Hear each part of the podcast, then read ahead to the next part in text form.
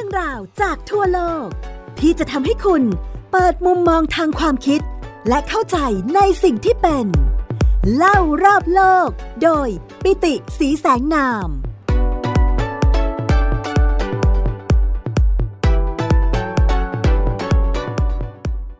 สวัสดีครับเป็นยังไงบ้างครับคุณผู้ฟังที่รักทุกท่านเราผ่านพ้นเทศกาลกินเจมาแล้วนะครับผลประกอบการการกินเจของคุณผู้ฟังทุกท่านเป็นยังไงบ้างครับเวลาเราพูดถึงผลประกอบการเนี่ยปกตินักเศรษฐศาสตร์พอพูดถึงผลประกอบการก็จะมองได้ในสองมิตินะครับมิติหนึ่งก็คือมิติปริมาณเช่นคุณกินได้กี่วันกินได้ครบจำนวนการกินเจไหมและอีกมิติหนึ่งของนักเศรษฐศาสตร์ที่พูดถึงกินเจก็คงจะต้องพูดถึงคุณภาพของการกินเจครับว่ากินแล้วอร่อยหรือไม่อร่อยกินแล้วมีความสุขหรือไม่มีความสุขเพราะวัตถุประสงค์ของการกินของเราก็คือกินให้อร่อยและสุขภาพแข็งแรงถูกต้องไหมครับขณะนี้เองตัวผมเองอยู่ที่กรุงปักกิ่งประเทศจีนเราสามารถที่จะเล่าให้คุณผู้ฟังฟังได้ผ่านทางการบันทึกเสียงซึ่งมีความช่วยเหลือของโลกดิจิตอลทั้งหลายแหล่นะครับทำให้เหมือนกับคุยกับคุณผู้ฟังอยู่ใกล้ๆแต่คุณผู้ฟังเชื่อไหมครับว่าที่ประเทศจีนเนี่ยไม่ได้มีเทศกาลกินเจนะครับเทศกาลกินเจที่เรามักจะได้ยินตำนานต่างๆนานาที่เป็นเรื่องราวจากประเทศจีนเนี่ยในจีนแผ่นดินใหญ่ไม่ได้มีธรรมเนียมการกินเจแบบที่เราปฏิบัติในประเทศไทยต่อไปแล้วการกินเจถ้าจะกินก็คือการกินมังสวิรัติแล้วเขาก็จะกินกันตลอดนะครับไม่ใช่กินกันเป็นช่วงๆแต่ว่าเรื่องของเทศกาลกินเจที่ผมอยากจะคุยกันมากกว่าวันนี้ก็คือเรื่องของคุณภาพครับว่าคุณกินเจแล้วคุณรู้สึกอร่อยกับอาหารเจไหมครับหลายๆคนชอบมีความรู้สึกครับว่าอาหารเจมันไม่อร่อยหรอกกินส้มตำเจมันก็ไม่นัวกินแกงเขียวหวานเจมันก็ไม่เหมือนแกงเขียวหวานจริงๆทำไมมันเป็นอย่างนั้นล่ะทั้งๆที่ในเครื่องปรุงของส้มตำที่เรากินมันก็ครบนะมีทั้งเปรี้ยวหวานเค็มเผ็ดแต่ทำไมมันถึงไม่อร่อยเหมือนกับส้มตำที่มันไม่เจที่เป็นอย่างนี้เนี่ยเป็นเพราะว่าอาหารที่เรารับประทานเข้าไปเนี่ยเวลาเราพูดถึงคำว่ารสชาติเนี่ยมันมีอยู่สองพวกครับพวกหนึ่งเขาเรียกว่ารสชาติอีกพวกหนึ่งเขาเรียกว่ารสสัมผัสครับรสชาตินี่คือสิ่งที่เราสามารถที่จะรับรู้ได้ด้วยลิ้นนะครับที่ลิ้นเนี่ยมันจะมีรีเซปเตอร์อยู่ในการที่จะรับรู้รสชาตินะครับโดยวิทยาศาสตร์แล้วเนี่ยรสชาติจะประกอบไปด้วยรสอย่างเช่นรสหวานรสเปรี้ยวรสเค็มรสขมในอดีตเราอาจจะพูดถึงรสเผ็ดรสมันนะครับแต่คำว่ารสเผ็ดกับรสมันเนี่ยมันจะเป็นรสชาติอีกแบบนึงครับเขาเรียกว่ารสสัมผัสนักวิทยาศาสตร์จะเอารสเผ็ดกับรสมันเนี่ยออกจากคำว่ารสชาตินะครับในอดีตก็มีรสชาติอยู่แค่สี่รสชาติที่สัมผัสได้ด้วยลิ้นก็คือหวานเปรี้ยวเค็มแล้วก็ขมแต่อย่างที่บอกอ่ะอ้าวก็เราก็เอามะละกอมาเอามะเขือเทศมาเอาน้ำตาลมาเอาเค็มอย่างเช่นเกลือใส่ลงไปเอาพริกใส่ลงไปเอ๊ะแต่ทำไมส้มตำเจมันถึงไม่นัวล่ะไม่ใช่แค่คนไทยที่กินเจรู้สึกแบบนี้จริงๆแล้วถ้าเราจะพูดถึงรสชาติเนี่ยในปีหนึ่งเก้าแปดห้าครับมีคนที่เป็นนักวิทยาศาสตร์ไปค้นพบครับก็คือ professor คิกุนาเอะอิเกดะนะครับคิกุนาเอะอิเกดะในปีหนึ่งเก้าศูนย์แปดเนี่ยเขาตั้งคำถามขึ้นมาครับว่าเอ๊ะทำไมอาหารญี่ปุ่นที่เขาเรียกว่าดาชิจิรุก็คือน้ำซุปต้มกับของสองอย่างนั่นก็คือสาหร่ายคมบุหรือว่าสาหร่ายสีเขียวที่เป็นแผ่นๆตากแห้งกับปลาโอแห้งที่เรียกว่าคัตสึโอะเนี่ยแค่ต้มแค่นั้นเองมันก็มีรสชาติอร่อยแล้วอะทั้งนั้นที่น้ำซุปเนี่ยมันไม่ได้หวานไม่ได้เปรี้ยวมันไม่ได้เค็มแล้วมันก็ไม่ได้ขม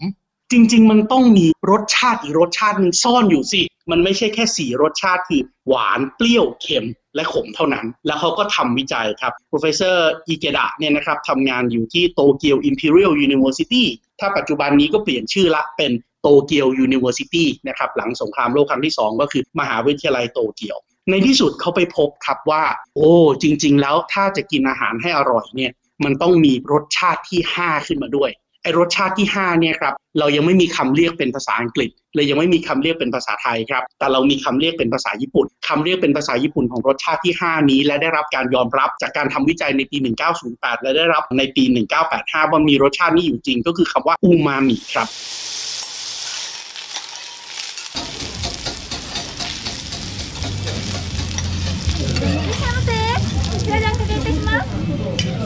อูมามิจะเกิดขึ้นก็ต่อเมื่อคุณเอากรดอะมิโนซึ่งเป็นกรดขนาดย่อยๆของโปรตีนอย่างน้อยสองชนิดขึ้นไปมาผสมกันครับกรดอย่างน้อยๆสองชนิดที่มาผสมกันของโปรตีนซึ่งเอาเข้าจริงๆตัวมันเองไม่ได้มีรสไม่ได้มีกลิ่นนะครับ กรดประเภทแรกที่เป็นกรดอะมิโนเขาเรียกว่ากรดกลูตาเมตครับซึ่งอาหารที่มีกรดกลูตาเมตเยอะมากก็คือสาหร่ายคมบุกที่ professor อิเกดะไปทำวิจัยเรื่องซุปนี่แหละครับถ้าเอาสาหร่ายมาต้มซุปเฉยๆมันไม่อร่อยครับผมเคยทำงานอยู่อาหารญี่ปุ่นผมเคยลองมาหมดแล้วว่าถ้าเอาคมบุกไปต้มเฉยๆแล้วดื่มน้ำซุปเข้าไปเนี่ยยังไงมันก็ไม่อร่อยครับเพราะมันมีกรดอะมิโนอยู่แค่ตัวเดียวนั่นคือกรดกลูตาเมตแต่ถ้าเมื่อไหร่ก็ตามเราเอากรดอะมิโนอีกตัวหนึ่งเข้าไปผสมที่เรียกว่าไลโปนิวคลีโอไทด์ซึ่งไอ้ไลโปนิวคลีโอไทด์เนี่ยมันมีอยู่สองพวกครับพวกหนึ่งเขาเรียกว่าอีโนซีเนตอีโนซีเนตเกิดขึ้นจากอาหารเยอะมากพบในอาหารทะเลโดยเฉพาะอาหารทะเลตากแห้งครับเช่นหอยเชลล์แห้งที่เราเรียกว่ากังป่วย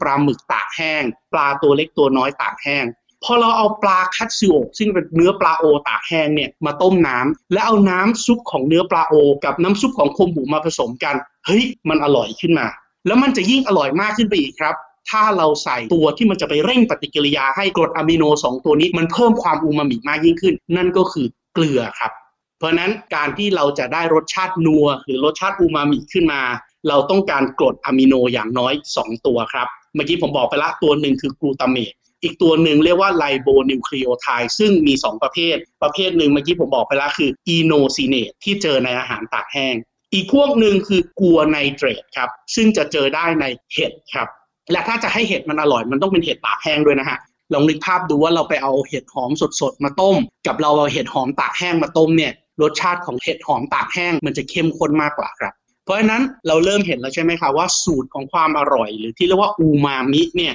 มันไม่ได้เกิดขึ้นจากการแค่เอาโปรตีนบางตัวมากินเท่านั้นกลูตาเมตอย่างเดียวก็ไม่อร่อยอีนัวซีเตตอย่างเดียวก็ไม่อร่อยแต่คุณต้องมีโปรตีนอย่างน้อยสองตัวมาทำปฏิกิริยากันด้วยอีกสองปัจจัยครับคือเกลือที่จะทำให้มันประสานกันและอีกตัวหนึ่งก็คือเวลาครับเวลาจะเป็นตัวที่ทำให้เกิดความอร่อยขึ้นมาเคยสงสัยไหมฮะว่าอาหารบางอย่างทำไมทำเสร็จแล้วกินเลยไม่อร่อยแต่พอเก็บใส่ตู้เย็นไว้แล้วเอามากินอีกทีนึงเฮ้ยมันอร่อยขึ้นตั้งเยอะ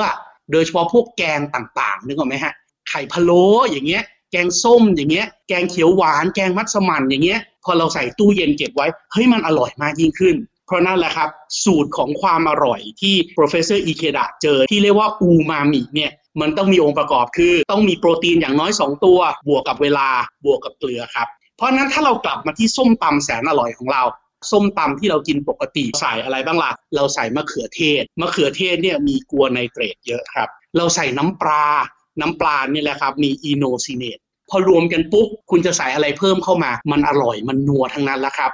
น้ำปลามันเป็นตัวที่มีเวลาอยู่ข้างในถูกต้องไหมครับเราไม่สามารถที่จะทำน้ำปลากินได้ภายในหนึ่งนาทีถูกต้องไหมน้ำปลาจะอร่อยเนี่ยต้องเอาปลากับเกลือไปหมักสิบแปดเดือนนะครับเมื่อเอาน้ำปลามาบวกกับมะเขือเทศซึ่งก็มีสารไลโปนิวคลีโอไทด์ตรงนี้แล้วบวกกันได้ในสัดส่วนที่เหมาะสมส้มตำมันถึงนัวครับปัญหาก็คืออ้าวแล้วพอเป็นส้มตำเจอ่ะคุณใส่น้ำปลาก็ไม่ได้คุณใส่น้ำปลาแดกหรือน้ำปลาร้าก็ไม่ได้เพราะมันเป็นเจมันก็เลยทำให้ส้มตำเจดูเหมือนกับจะขาดขาดอะไรไปอย่างนึงหรืออย่างแกงเขียวหวานเจอย่างเงี้ยคุณใส่กะทิก็จริงคุณใส่เต้าหู้ไปก็จริงคุณใส่เห็ดไปก็จริงโอเค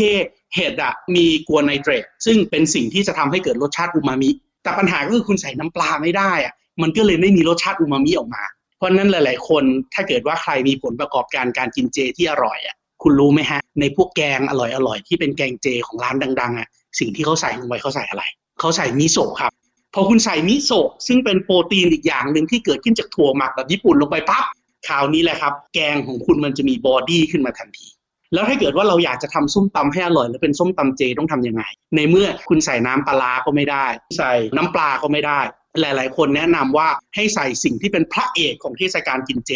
ก็คงจะไม่พ้นกาน้าช่ายหรือว่าการหลานช่ายนะครับเทศกาลกินเจเนี่ยโอ้โหจะมีผัดออกมาขายเยอะมากเลยกาหลานช่ายหรือว่ากาน้าช่ายหรือว่าก้านหลานช่ายเนี่ยคือมะกอกครับมะกอกดำแบบที่เรากินในอาหารอิตาเลียนนี่แหละครับเป็นมะกอกดำที่เอามาผสมโดยการทุบให้แบนครับเอามานึ่งนะครับนึ่งก่อนให้มันสุกทุบให้แบนนะครับแกะเม็ดออกแล้วเอามาทำอะไรครับเอามาผัดครับผัดกับใบผักกาดดองที่บีบน้ำดองออกแล้วแล้วล้างให้น้ำให้สะอาดแล้วสับเก็บไว้เอาสองอย่างนี้มาผัดกันด้วยน้ำมันถั่วลิสงด้วยไฟแรงครับแล้วเติมน้ำเติมซีอิ๊วขาวเติมเห็ดหอมลงไปครับในที่สุดคุณจะได้พระเอกของอาหารเจที่เรียกว่าการน้าฉ่ายหรือว่าการหลานช่ายออกมา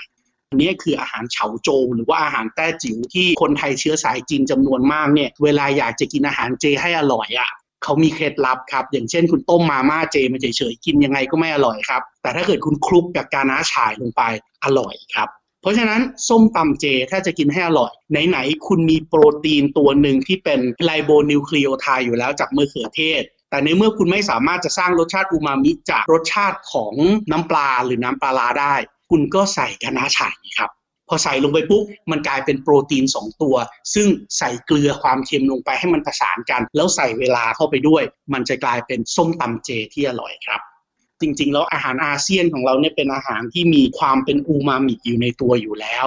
หลายๆท่านอาจจะงงว่าไอ้อูมามิคำนี้มันมาจากอะไรคำนี้เป็นคำใหม่นะครับซึ่ง professor อิเกดะที่ทำวิจัยเรื่องนี้ใช้ขึ้นมาเพื่ออธิบายรสชาติที่ห้านี้คำว่าอูมามิมาจากคำว่าอูไมที่แปลว่าอร่อยแล้วก็คำว่ามิที่แปลว่า essence หรือแปลว่าแก่นแท้ครับเพราะนั้นแก่นแท้ของความอร่อยมันคือรสชาติที่ห้าที่พอไปผสมกับรสชาติหวานเปรี้ยวเค็มขมแล้วมันจะดึงให้รสชาติพวกนี้อร่อยมากยิ่งขึ้นครับอาหารที่มีอูมามิมากๆที่อยู่ในประเทศไทยที่อยู่ในอาเซียนของเราเนี่ยหลายๆคนคงจะนึกถึงการนำปลามาหมักถูกต้องไหมครับ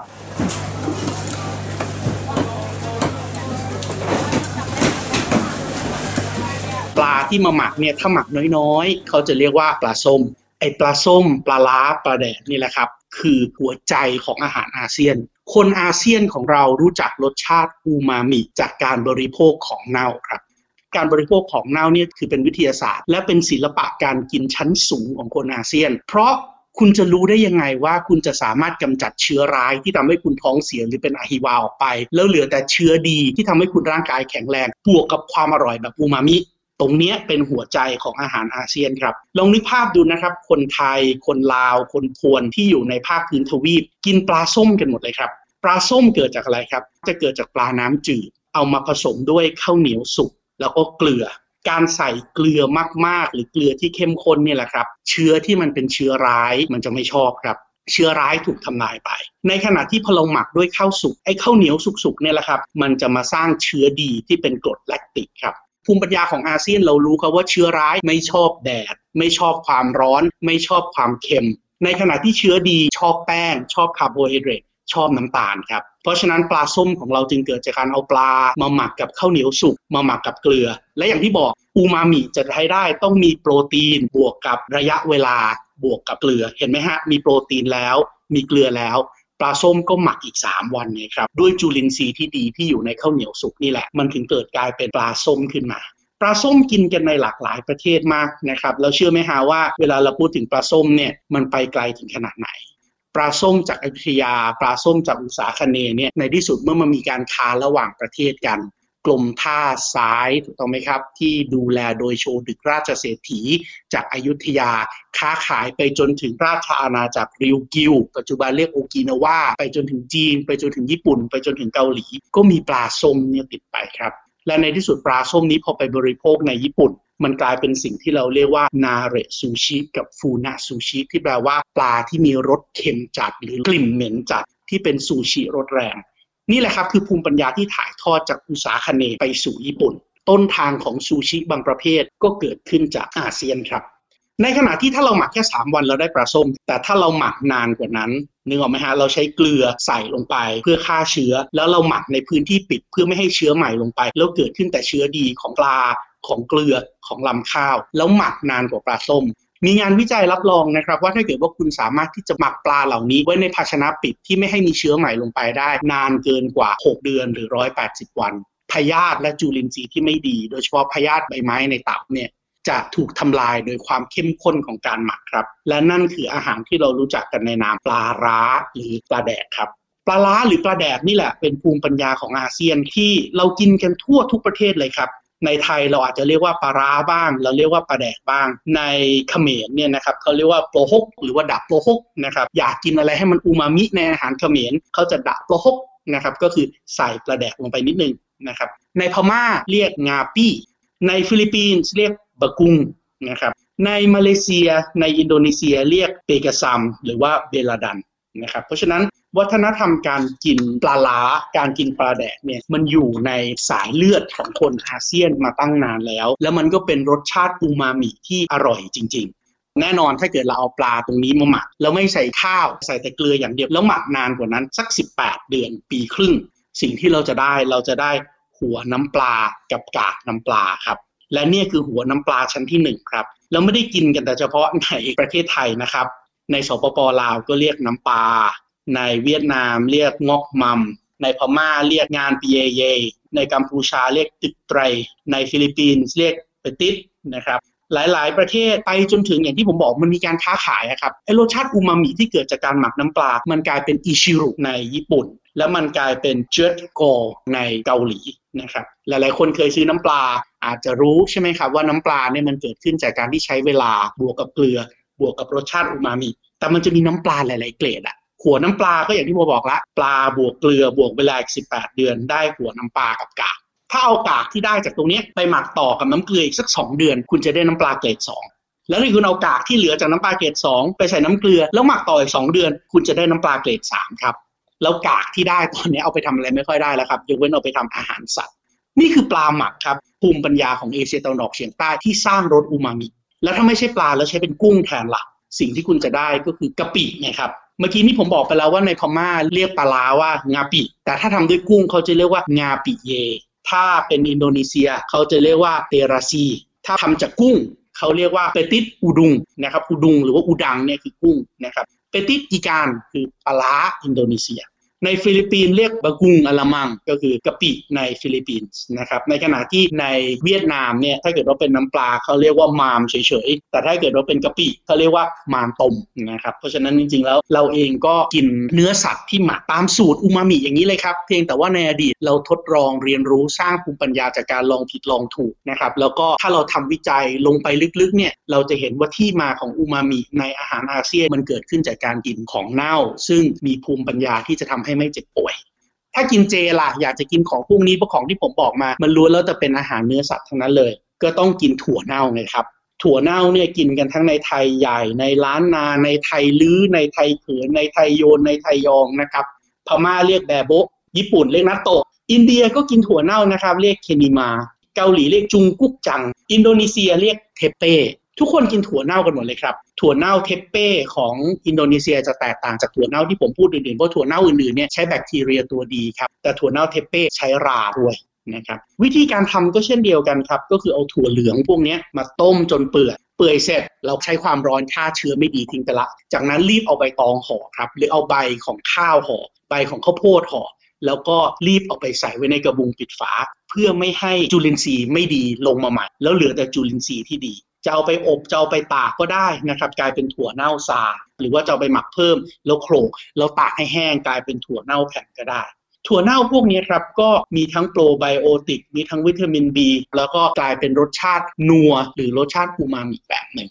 สังเกตดูนะครับว่าในอาเซียนของเราเนี่ยมันมีภูมิปัญญาที่ส่งทอดกันมาแล้วรุ่นต่อรุ่นเพื่อที่จะสร้างสรรค์ความอร่อยจากภูมิปัญญาเหล่านี้นะครับแล้วก็เวลาเราพูดถึงการปรุงรสอย่างที่ผมบอกครับขอกลับมาที่ศาสตร์ของญี่ปุ่นอีกทีหนึ่งพอดีผมเคยทำงานอยู่ร้านอาหารญี่ปุ่นญี่ปุ่นเนี่ยเขาจะมีวิธีการผันเสียงตัวอักษรครับแล้ววิธีการผันเสียงตัวอักษรอย่างหนึ่งที่น่าสนใจมากเลยคือว่าซะซิซุเซโซที่เป็นตัวอักษรของญี่ปุ่นเนี่ยคำว่าซะมาจากคำว่าซาโตะครับแปลว่าน้ำตาลเพราะนั้นจะปรุงรสให้อร่อยปรุงรสให้นัวต้องเริ่มจากการใส่ความหวานลงไปก่อนซะหรือว่าซาโตะเพราะน้ำตาลมีโมเลกุลใหญ่ครับมันใช้เวลาในการดูดซึมนานดังนั้นต้องเคี่ยวหวานก่อนหลังจากนั้นถึงจะชิก็คือชิโอะครับใส่เกลือเพราะเกลือเนี่ยมันเล็กกว่าน้ำตาลครับถ้าคุณไปใส่เกลือก่อนเกลือมันจะไปคุมผิวสัมผัสหมดทำให้ผิวสัมผัสถูกเกลือซึ่งดูดซับเร็วเพราะมันโมเลกุลเล็กทำให้น้ำตาลไม่สามารถเข้าสู่เนื้ออาหารได้ใส่น้ำตาลเท่าไหร่ก็ไม่หวานครับและหลังจากนั้นจะเป็นซุครับซุก็คือซูน้ำส้มสายชู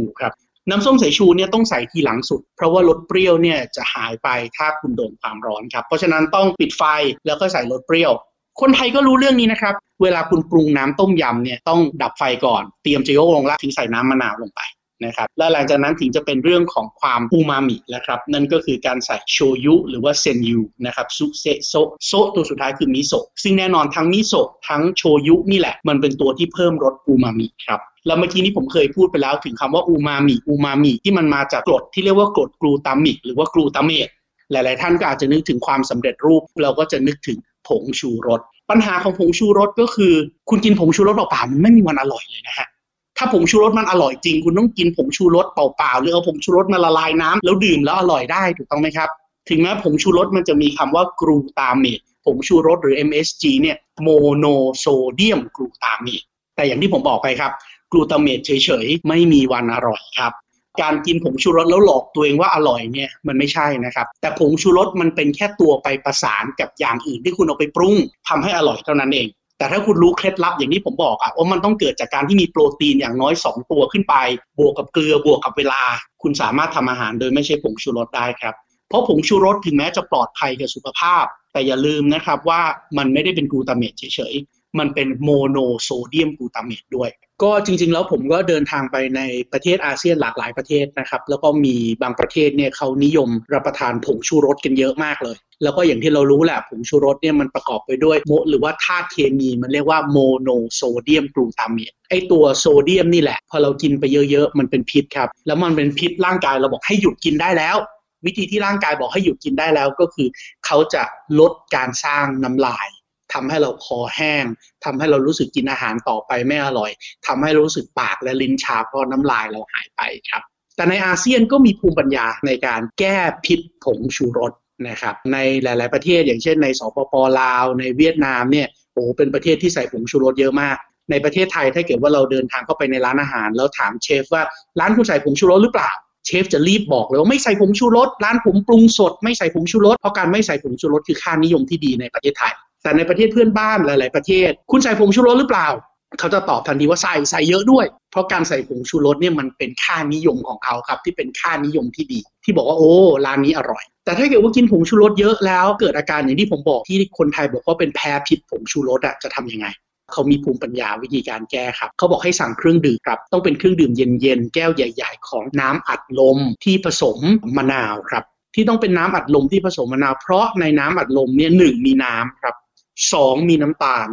สามมีมะนาวเคยกินอะไรเปรี้ยวๆแล้วรู้สึกน้ำลายสอไหมฮะที่มันเป็นอย่างนั้นเพราะว่าในไอ้รสเปรี้ยวหรือความเป็นด่างของน้ำมะนาวเนี่ยที่พอผสมกับตัวโซดาเนี่ยมันทำให้เกิดโพแทสเซียมครับโพแทสเซียมตัวนี้แหละมันเป็นองค์ประกอบที่อยู่ในน้ำลายของเรากินอาหารอร่อยอยากอาหารเพราะน้ำลายมันสอออกมาเพราะฉะนั้นพอกินโซเดียมเยอะๆแล้วร่างกายมันมันหยุดสร้างน้ำลายเราก็กินของเปรี้ยวๆไปไงจะได้ได้สร้างน้ำลายต่อในขณะที่การกินน้ำตาลที่อยู่ในน้ำอัดลมเข้าไปน้ำตาลไปขยายหลอดเลือดครับทำให้เลือดมันไหลเวียนดีขึ้นแล้วกินน้ำเข้าไปด้วยน้ำนี่แหละเมื่อหลอดเลือดขยายน้ำจะเป็นตัวพาหะที่เอาสารพิษพวกนี้ขับออกไปทางไตเพราะฉะนั้นโซเดียมเจอกับโพแทสเซียมน้ำลายสอออกมาก็สามารถกินอาหารต่อได้ไม่ปากชาไม่ลิ้นชาไม่คอแห้งในขณะที่สารพิษก็ถูกขับออกไปจากการกินน้ำกับน้ำตาลเห็นไหมฮะว่านี่คือภูมิปัญญาอาเซียนในการที่จะแก้พิษผงชูรสครับแต่ทั้งนี้ทั้งนั้นถึงแม้เราจะรู้นะครับว่าในผงชูรสมีคำว่ากลูตาเมตแต่นั่นคือกลูตาเมตสังเคราะห์ที่เป็นสารเคมีมันไม่ใช่กรดกลูตามิกหรือกลูตาเมตที่มีอยู่ในธรรมชาติเพราะฉะนั้นถ้ากินเยอะเกินไปมันเป็นอันตรายต่อร่างกายแน่นอนนะครับผมเคยทำงานร้านอาหารผมรู้นะครับว่าพ่อครัวบางคนเนี่ยรู้สึกไม่มั่นใจถ้าไม่ใส่ผงชูรสผมเองทะเลาะกับพ่อครัวเยอะมากว่าคุณต้องไม่ใส่ผงชูรสสิแล้วผมพยายามที่จะหาวิธีการเหล่านี้อธิบายให้เขาฟังจนในที่สุดร้านของเราก็ไม่จำเป็นต้องใส่ผงชูรสแล้วก็ได้รสอร่อยแล้วก็ดีกับสุขภาพด้วยเพราะไม่ว่าจะอย่างไรก็ตามการกินผงชูรสหรือโมโนโซเดียมกลูตาเมตในสัดส่วนที่มากเกินไปก็เป็นผลเสียกับร่างกายอย่างแน่นอนครับ